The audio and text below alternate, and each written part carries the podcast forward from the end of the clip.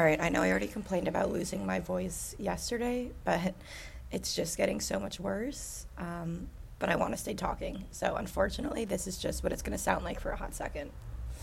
Anyways, I had the pleasure of hearing this song live the other day with Yves Tumor in a full BDSM holster and harness, walking across the stage in a confidence that I've really only ever seen in old archive photos and videos of David Bowie.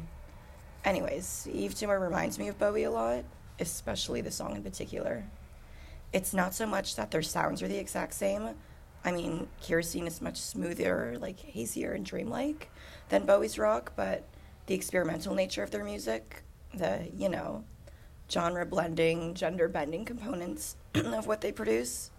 It's almost as if these artists have ways of seeing life that allow them to produce sounds that transcend er, like different eras, bringing elements of the past while also sounding like the future simultaneously. It's really special, and it feels like honey on my skin. I definitely understand why some people think Yves Tumor is one of the most exciting new artists of our generation I mean, they're a form of new wave, drenched in sweet and sticky nostalgia, and America is certainly nothing if not a sucker for nostalgia.